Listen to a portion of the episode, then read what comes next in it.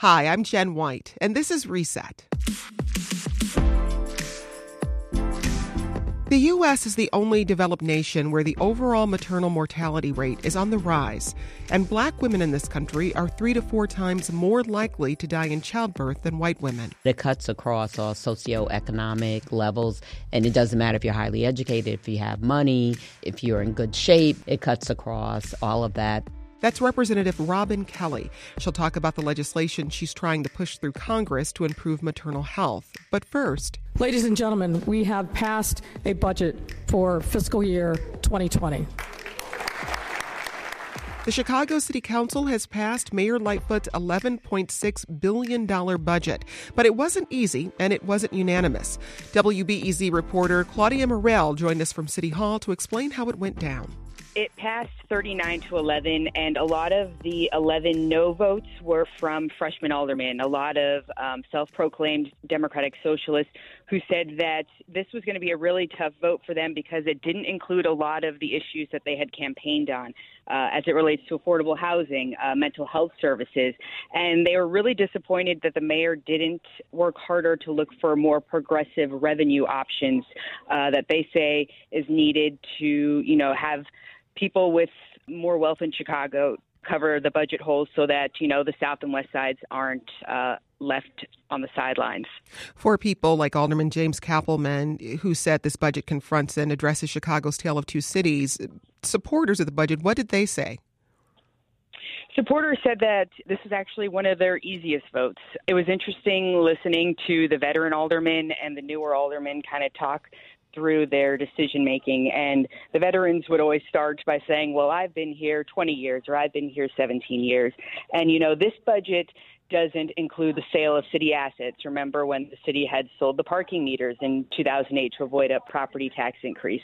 Uh, they said, you know, it didn't revol- it didn't involve a whole bunch of borrowing and pushing debt into the future. They said it didn't improve a massive property tax increase like 2015. And so they said that, you know, this is a good budget for now, and that you know there will be time to be talking about revenue options in the future. The mayor's only been in office for eight months, and that it is her first budget, and so they kind of couched in that direction. Like we've done a lot of past painful budgets. Uh, and in the grand scheme of things, this one was a no brainer. well, quickly remind us of some of the biggest moves or financial decisions by the mayor that are now enshrined in this budget it creates this new office of public safety, which will combine the police fire and Office of Emergency Management, uh, the 911 call center. Uh, and this was one issue that came up because opponents had said that you know the city is spending even more on police when they should be spending on mental health. But it was to cover a lot of overtime spending and to carry a lot of the liabilities for police involved settlements you know on the the tab of the police department. Uh, it also adds uh, some extra grant funding for mental health services about 9 million and it adds money for affordable housing. Uh, opponents said that you know it wasn't enough, and that they wanted to reopen the mental health clinics, and that you know there should be a full court press on affordable housing. It also relies, and this was another issue, on uh, these ambulance reimbursements from the, the state government, about 165 million. So there is still this hole uh, that uh, is expected to be filled by the end of the year. This is also the same budget that includes the uh, minimum wage increase for everyone but uh, tipped workers. They will get a $15 minimum wage by 2021. Uh, tipped workers will see their wages increase. I believe it's about 60% of that, so about $8 an hour. Those are pretty much the, the main takeaways. Did anything surprise you about the discussion over the budget, or, or did the debate pretty much follow along lines we already know exist in City Council? Yeah, for the most part, it fell along lines that we already know. Uh, there's definitely a newer, more emboldened, and progressive freshman class that's come into office, uh, and you see that by all the no votes uh, were from freshman aldermen who said that you know this just didn't settle right with you know why they were elected to the seat. And then you heard some opposition from uh, the mayor's two uh, biggest critics, uh, Alderman Beale and Raymond Lopez. Uh, Beale actually wrote uh, a letter to the mayor yesterday saying why her budget was terrible, and she responded saying that uh, well, if he had actually showed up to the hearings and didn't go hunting, maybe he would uh, know what was in in the budget. So we're seeing these two different sides where you know this more progressive, younger crop of aldermen who really want to to use the power of the office to create more revenue options. They they're looking more for you know ways that they can tax uh, new constituencies in the city versus the the more veteran aldermen are just they just wanted a balanced budget. Well, as we know, Mayor Lightfoot headed to Springfield to try to get some laws passed through there, including one that would address the uh, graduated real estate exchange tax, and that didn't happen. Was that addressed at all today? It was brought up in the sense that um, the aldermen who don't believe that we're going to get the money for ambulance reimbursements say, you know, we were confident that Springfield was going to give us this and they didn't. But there are also options for that to still be on the table. Uh, the city could put it on uh, the ballot in 2020 and approve it without the need of Springfield. It's just a question of whether if they want to put it before voters and saying that you know we'll just have to to go to Springfield the next time. And this is nothing new. Uh, this whole well, we need to rely on Springfield issue with the city budget happens every year. Because even though Chicago is the largest municipality in the state, uh, the state lawmakers still control a lot of uh, what they can do. All right, we'll have to leave it there. That's WBEZ City Politics reporter Claudia Morell joining us from City Hall. Claudia, thanks. Thank you. The U.S. is the only developed nation where the maternal mortality rate is on the rise. Black women in the United States are three to four times more likely to die in childbirth than white women. Here in Illinois, that racial disparity is even worse. Congresswoman Robin Kelly has been shining a light on this issue for years. She's the sponsor of the Helping Medicaid Offer Maternity Services, or the Helping Moms Act of 2019, which is making its way through Congress. Kelly is a Democrat representing Illinois' 2nd Congressional District, which includes parts of Chicago's South Side, South Suburbs, and Kankakee. Kelly first became involved with this issue about three years ago when Judge Glenda Hatchett, famous as TV's Judge Hatchett, came forward with a tragic story about her daughter. She delivered the baby, but there were complications after delivery, and the family noticed and asked for help. And then there were tests that were ordered and the tests never came. The hours went by, hours went by, and they just didn't get the attention. And then when they finally did the test, they had to rush her right to the operating room. And when they opened her up, she died immediately, um, a heart attack. So, um, and we had them come to DC. It was actually three years ago this December, and we had a a briefing, and the room was filled, and there were people there that, like even the photographer that was there, he lost his daughter to maternal mortality and other people.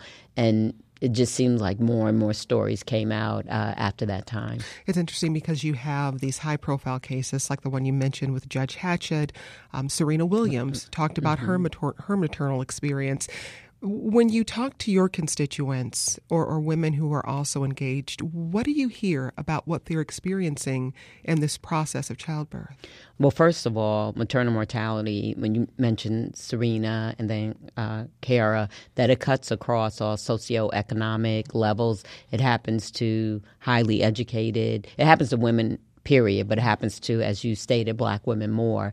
And it doesn't matter if you're highly educated, if you have money, if you're in good shape, because she was all of those things. And obviously, Serena's in good shape. Mm-hmm. You know, it cuts across all of that. But I think the feeling is that women in general, black women in particular, we're not listened to, or, you know, we can tolerate more pain, things like that. So that's where you get to the part about I don't like to use the word cultural competency, but I'll just say you know understanding, cultural understanding, respect. Uh, you know, a medical professional that understands you, your community, your realities, and I think that some of that is missing. Uh, but you know, there's other things too, like collecting the data. There are places that started, like Philadelphia started a review committee, and their uh, maternal mortality went down 75% once starting that. So, looking at what is causing this, what can we do differently, what are best practices that are done in hospitals that don't have this issue. Have you been able to get bipartisan support around this issue? Well, my uh, original bill was the MOMMA's Act. Mm-hmm and I could not get one Republican, even the OB-GYNs, to sign on to the bill. So we did um, water it down a little bit, the Helping Moms Act, and then Republicans uh, did sign on. But I just look at this as uh, a first step to get to uh, the MOMMA's Act, where um, we do move to full coverage for a year because all the uh, medical professionals, the healthcare professionals that we worked with, they said that that was something that you know was highly, highly recommended. So, what did you lose in the MOMMA's Act uh, that you thought was important? To respond to this issue? Well, we put it back to the states. So, you know, depending on if the state wants to do it, and we know that some states, you know, will do more things and then other states, you know, may not. Um, like the state of um, Georgia is one of the worst, uh, uh, Louisiana, Indiana. And when you think of those states, you oftentimes don't think about the most progressive or, you know, expanding coverage and things like that. So uh, now we leave it up to the states, and then we ha- we have incentive for the states to do it, but it's still up to the state if they want to do it. So, to be clear, the Helping Moms Act would incentivize states to extend Medicaid coverage for new moms through that year right. following childbirth. What kinds of incentives are being offered to states? Well, it's it's a five percent match, so it's uh, money incentive mm-hmm. to um, uh, to to do this. Well, as we said at the beginning, the United States is the only developed nation where we're seeing uh, maternal mortality rise. Why do you think it's difficult to get the kind of support at the federal level behind addressing this issue? It's typical, and I hate to stereotype, but typical Republican action that they don't want to sign on to something like this because you're costing us more money and, you know, those kind of things. But you say that, but then on the other hand, you gave a big tax cut to corporations, you know, so, or with, uh, even though I, you know, we should do whatever we can to help our troops and those kind of things. But when you look at sometimes where we're spending money, that doesn't make sense either, you know. But I, I think that was it, that just they did not want to look at expanding Medicaid. to me, that's the bottom line. I didn't hear, you know, anything else. Why wouldn't you want to collect data? Why wouldn't you want to? The other uh, prongs of the MOMMA's Act. Why wouldn't you want to do a review committee? Why wouldn't you want different or better training so when people come out of whatever their schools are nurses doctors whatever it is that they see the patient for the patient you know and listen better better care you know, I, I don't understand it myself. It was very frustrating because on the Energy and Commerce Committee, some of the very states that are the worst are represented on Energy and Commerce Georgia, Indiana. I wonder if you tie this at all to the representation of women in elected office, in that though we've seen an increase in women running for elected office, winning office, um, I think if you look across the board, there's still an imbalance there. Do you think that's part of it? I can say that in one sense, but Indiana has a couple of women that represent them, and one of them is on Energy and Commerce, and she was against it also. So, yes, I think it definitely matters that you need diverse voices and diverse representation at the table without a doubt.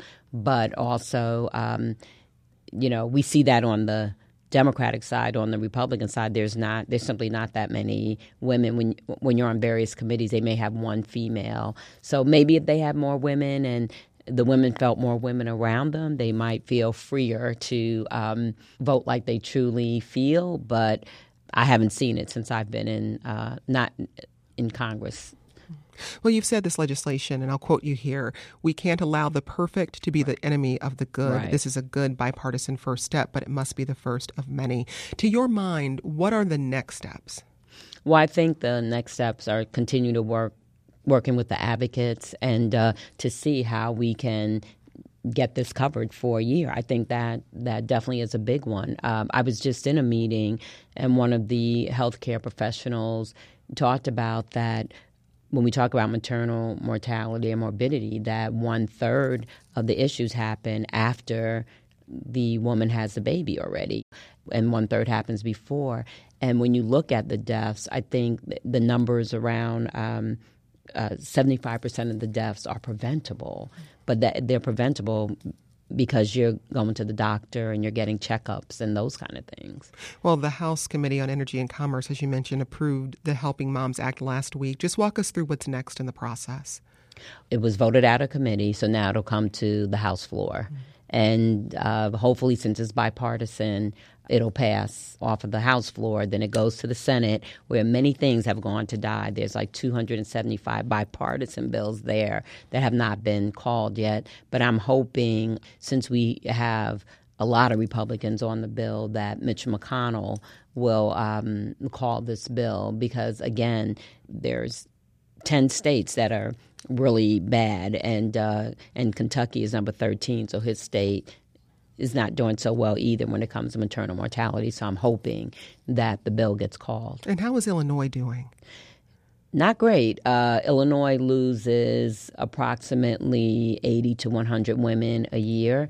And even though the national average for black women are three to four times that of white women, in Illinois is six times and I hear not going in the right direction. But Illinois definitely has state champions and State Rep Mary Flowers and State Senators Castro and Collins. We did actually a briefing together and or hearing together. So uh, there are definitely champions in Illinois that are trying to do something about the issue.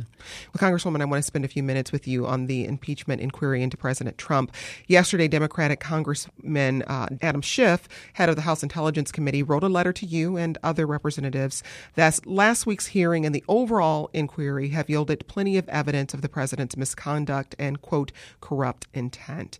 What is your assessment of what you heard? during the hearings? Well, I'm on oversight, so oversight, foreign affairs, and intel were in the closed door hearings, and I agree with uh, Adam's assessment that uh, enough is, was said in the closed door, then which was brought to the public over this last uh, couple of weeks.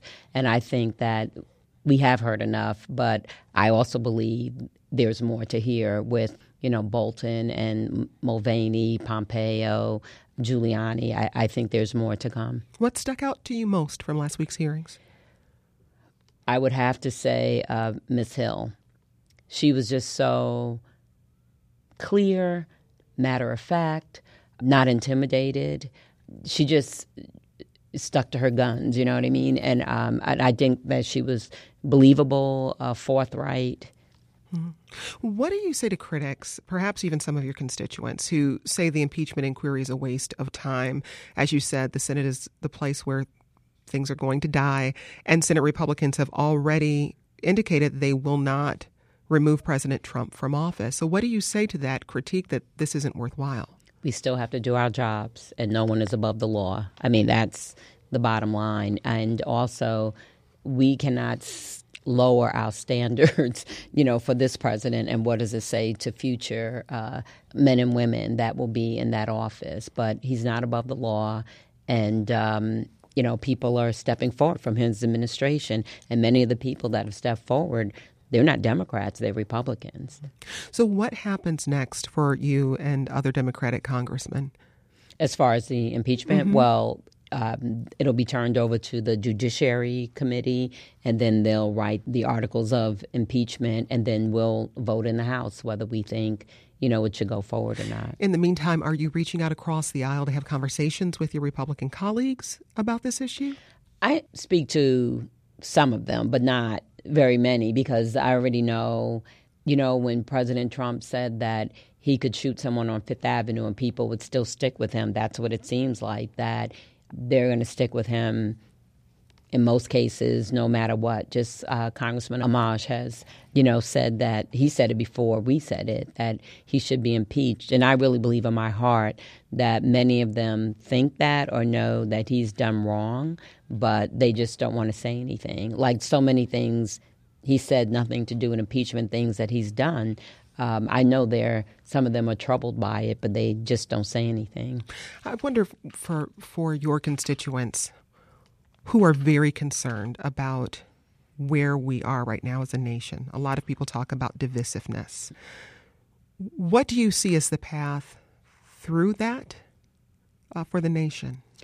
Well, one thing I always say to everybody no matter what you see on the news, we do get along better than people think. There are some people that have been together a really long time, and uh, people are friendlier than people think. There's a lot of bipartisan bills that leave the House and go to the Senate. So it's not, you know, we're not fighting like that. There is a respect. But I do think that he has been a divider in chief. And I do think that we need someone new in the office that will, not to quote any candidate, but, you know, we have to get back the soul of our nation and, um, you know, what America I, I, would say is known for looking out for each other and those kind of things. And um, but I could see you know why people think that, and you know we keep saying we're better than that.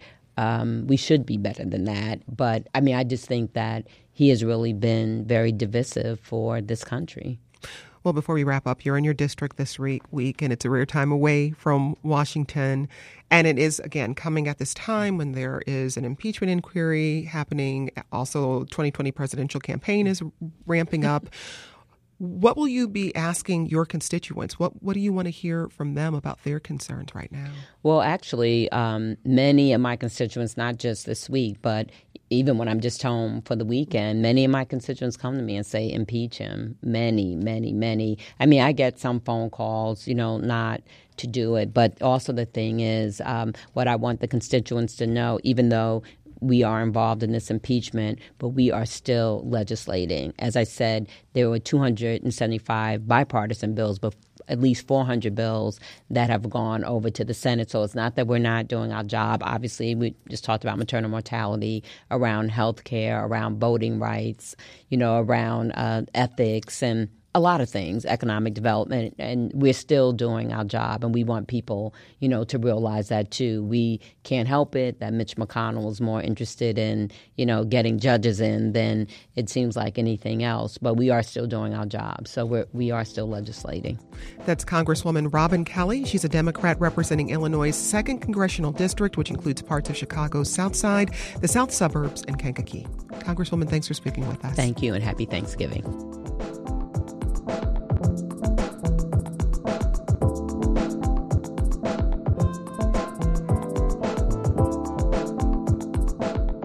That's today's reset. Keep in touch with the show via Twitter. We're at WBEZ Reset, and I'm at J White Pup Radio. I'm Jen White. Thanks for listening, and let's talk again soon.